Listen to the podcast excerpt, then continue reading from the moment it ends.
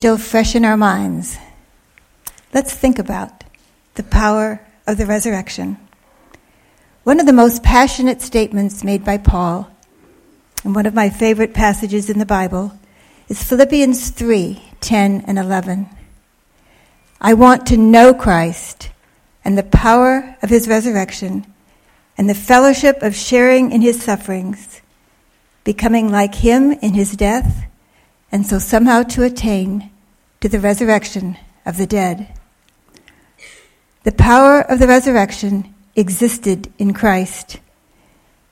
Resurrection was not just something that he advocated or represented or accomplished, it was part of his identity. He said to Martha, I am the resurrection and the life. The Bible describes nine people who were brought back to life. God raised Jesus. Elijah raised the son of the widow of Zarephath. Elisha, Elisha raised the son of the Shunammite woman. There was an Israelite man who was thrown into Elisha's tomb and brought back to life. Jesus raised the son of the widow of Nain, the daughter of Jared, Jairus, and of course Lazarus. Peter raised Tabitha, who's also called Dorcas, and Paul raised Eutychus. He was the young man who was perched on a windowsill and tumbled down three stories. He fell asleep because he was listening to Paul preach. That may be one reason we don't have any windows in this sanctuary. But the term resurrection can only truly be applied to Christ rising from the dead and to the rising of all the human dead before the last judgment. There is a difference between resurrection and resuscitation. Except for Jesus, all those who were raised from the dead were simply given a second chance. They were given the opportunity to resume their life here on earth. They were resuscitated. Now, resuscitation is more than CPR. Bear in mind that Lazarus has been dead for four days. That's beyond organ failure. We're getting into decay. And I think we can also assume that all nine of these people were also cured of whatever disease or accident or illness had felled them in the first place. Nevertheless, they were still subject to death. They would again get hungry, thirsty, tired, and sick, they would again die and they would remain dead. None of that is true of Jesus. Christ's resurrected body was both similar to and different from his earlier earthly body. He could appear and disappear at will. He could enter locked rooms. He could cook and eat but he didn't seem to have to. And he could make himself recognizable or not. Mary Magdalene didn't know who he was. She thought he was the gardener until he said her name. The two disciples on the road to Emmaus talked to him for quite a while without having any idea who he was. Not until he blessed and broke the bread. But then he disappeared. And Thomas didn't acknowledge him until he actually could touch him and touch the wounds. Jesus kept appearing after his resurrection for 40 days. These were not just Hollywood style stunts. It was absolutely necessary that he demonstrate that he was alive and that he was not a ghost. He was both the old Jesus that they had known and loved, but he was also a new Jesus, transformed and resurrected and that resurrection has power. There was never any question of who held the power in heaven, but Christ's resurrection changed the balance of power here on earth. In Acts we read, But God raised him from the dead, freeing him from the agony of death, because it was impossible for death to keep its hold on him. And in Romans, for we know that since Christ was raised from the dead, he cannot die again.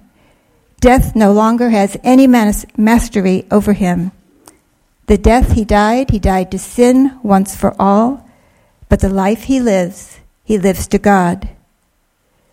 Jesus conquered sin not only for himself, but he ultimately freed all of us from the inevitability of death. He said, I am the resurrection and the life. The one who believes in me will live even though they die, and whoever lives by believing in me will never die. After 40 days, the resurrected Christ ascended into heaven, where he was received and glorified by the Father. And that left the disciples. The power of the resurrection was exhibited by the apostles. After Jesus was crucified, the disciples huddled together in fear.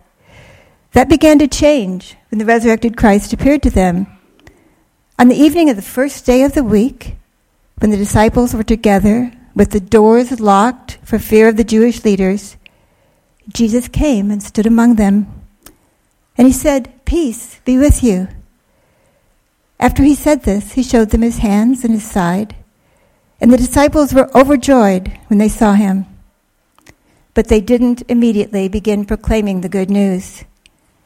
They barely spoke about it to each other. The most courageous thing they did was get out their boats and do a little bit of fishing. But Jesus didn't condemn them for their timidity. He told them to wait. He said, Do not leave Jerusalem, but wait for the gift my Father promised, which you have heard me speak about. For John baptized with water, but in a few days you will be baptized with the Holy Spirit. You will receive power when the Holy Spirit comes on you, and you will be my witnesses in Jerusalem, Judea, Samaria, and to the ends of the earth. Resurrection power was conferred on the apostles with the coming of the Holy Spirit on Pentecost. The change was instantaneous and dramatic. Now remember when Jesus was arrested, Peter was afraid to even admit to a servant girl that he had known Jesus or that he was even from Galilee. But now he was suddenly filled with courage and the ability to win hearts and minds. So he stood up and addressed the crowd. Fellow Jews, and all of you living in Jerusalem, let me explain this to you. Listen carefully to what I say. God has raised this Jesus to life, and we are all witnesses of it. So repent and be baptized, every one of you, in the name of Jesus Christ for the forgiveness of your sins, and you will receive the gift of the Holy Spirit. That was Peter's first sermon and some 3,000 people accepted the message and were baptized. Moreover, God granted the disciples not only the courage and the willingness to preach the gospel, He authenticated their ministry with various signs and miracles. One day, Peter and John were on their way to the temple, and they encountered a lame man who was there. He was begging, and he looked at Peter and John, hoping for a few coins. But Peter said, Silver and gold I don't have, but what I do have I give you. In the name of Jesus Christ of Nazareth, walk. And the man jumped up, completely healed. He entered the courts, walking and jumping and praising God. The Jewish leaders were disturbed by this incident. And so they rounded up Peter and John and threw them in jail overnight. And then they got them out and questioned them. Peter and John did not back down. They said, It is by the name of Jesus Christ of Nazareth, whom you crucified, but whom God raised from the dead, that this man stands before you healed. Salvation is found in no one else, for there is no name under heaven given to mankind by which we must be saved. This upset the Jewish leaders anymore, and so they commanded them never to speak or preach in the name of Jesus ever again. But Peter and John replied, Which is right in God's eyes, to listen to you or to listen to him? you be the judges. As for us, we cannot help but speak about what we have seen and heard. So the disciples continued to preach. Many accepted their message and were saved. The church grew, and so did the persecution. According to tradition, all but one of the apostles were martyred. But the power of the resurrection could not be stopped.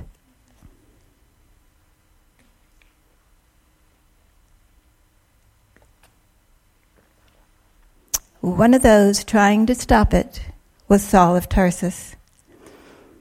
But later, the resurrection was of prime importance to Paul. He begins For what I received, I passed on to you as of first importance that Christ died for our sins according to the Scriptures, that he was buried, that he was raised on the third day according to the Scriptures, and that he appeared to Cephas, that's Paul, and then to the twelve. After that, he appeared to more than 500 of the brothers and sisters at the same time, many of whom are still alive, though some have fallen asleep. Then he appeared to James and then to all the apostles, and last of all, he appeared to me also. Last of all, he appeared to me. That's a tremendous understatement. Jesus knocked him down, blinded him, and shouted at him, Why are you persecuting me? Or perhaps, just what do you think you're doing? Resurrection power was evident in Paul's ministry. He became known as the apostle to the Gentiles and logged many miles as a preacher and a missionary. And God did tremendous miracles through Paul.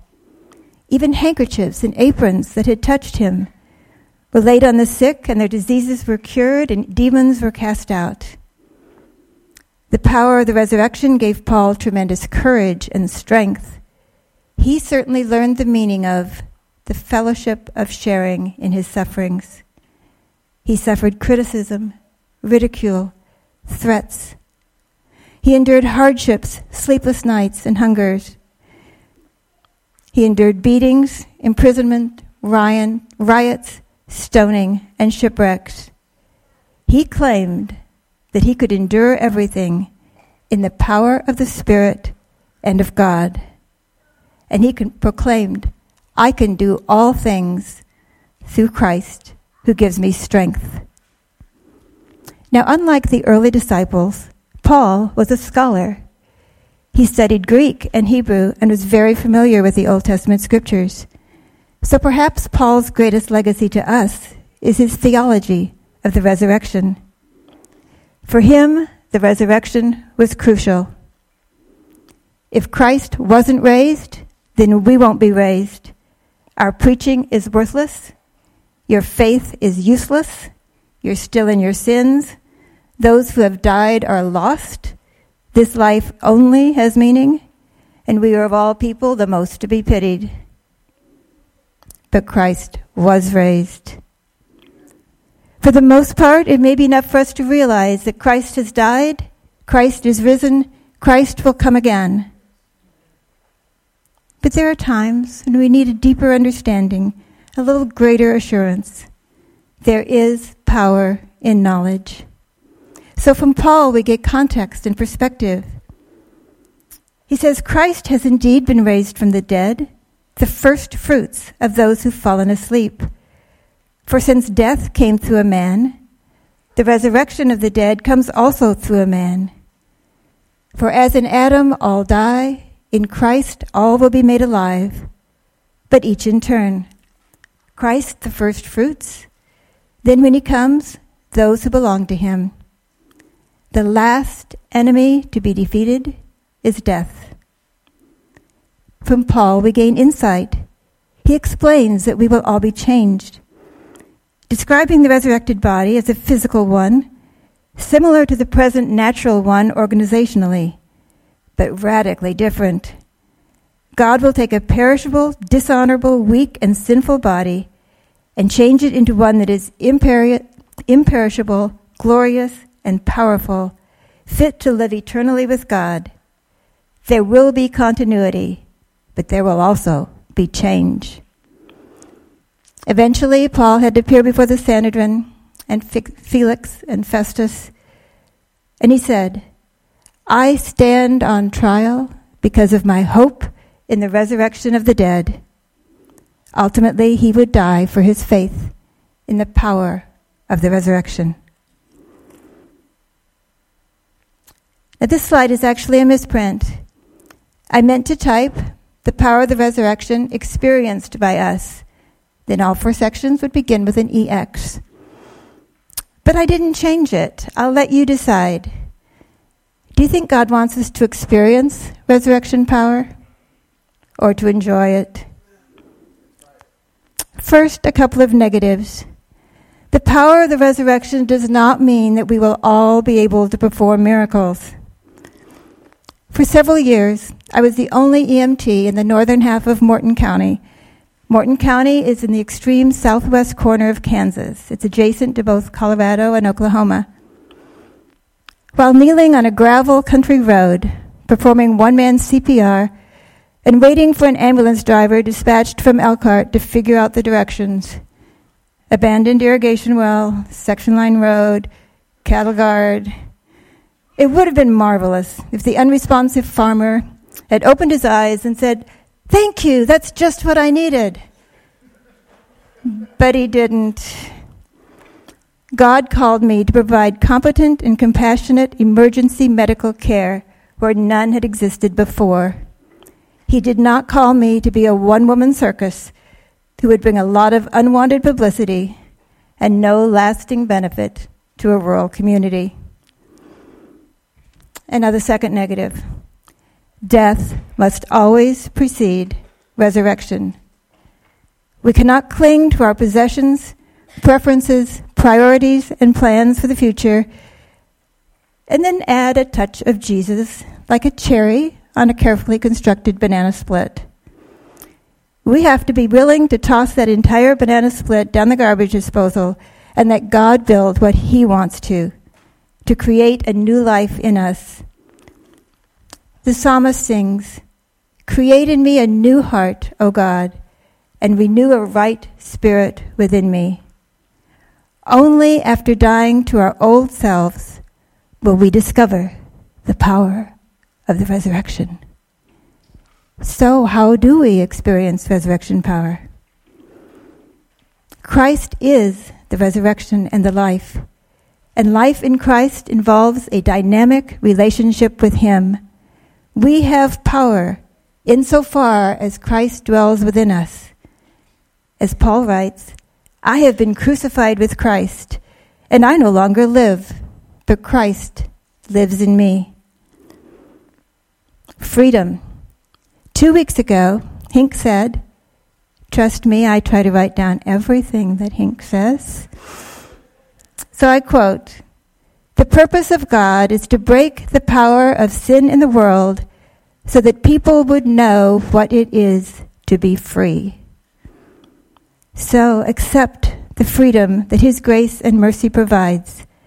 Make use of that God given power to overcome evil, to confess and repent of your sins, and to embrace the forgiveness offered by God. Hope Peter writes, Praise be to the God and Father of our Lord Jesus Christ. In his great mercy, he has given us new birth into a living hope through the resurrection of Jesus, and into an inheritance that can never perish, spoil, or fade. This inheritance is kept in heaven for you, who through faith are shielded by God's power until the coming of the salvation that is ready to be revealed in the last time. Hope casts out fear fear of failure, fear of being alone, fear of dying. And hope breeds confidence. We can move forward believing that God will transform us and that we can fulfill the purpose and the plan that God has for our lives. His resurrection power gives us holy boldness to accept new challenges, proclaim His truth, and witness to those who've not yet experienced the birth of that living hope. Peace. Resurrection power enables us to stay calm when all around us is in chaos. to realize that what appears on the surface is not the sum total of reality. We have the assurance that God is in control. He will provide the strength and the spiritual resources we need to face every challenge. Because He lives, I am at peace. It is well with my soul. And joy. Christ's resurrection is not a one time historical event. It's an ongoing reality that is manifest every day in the lives of those who've been born again. Nehemiah wrote, The joy of the Lord is your strength. We celebrated Easter Sunday last week, but the Easter joy continues for all eternity. So, how do we experience resurrection power? A dynamic relationship with Christ, freedom, hope, confidence, peace, and joy.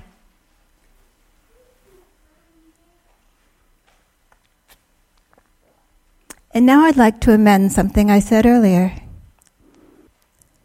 For this reason, I kneel before the Father.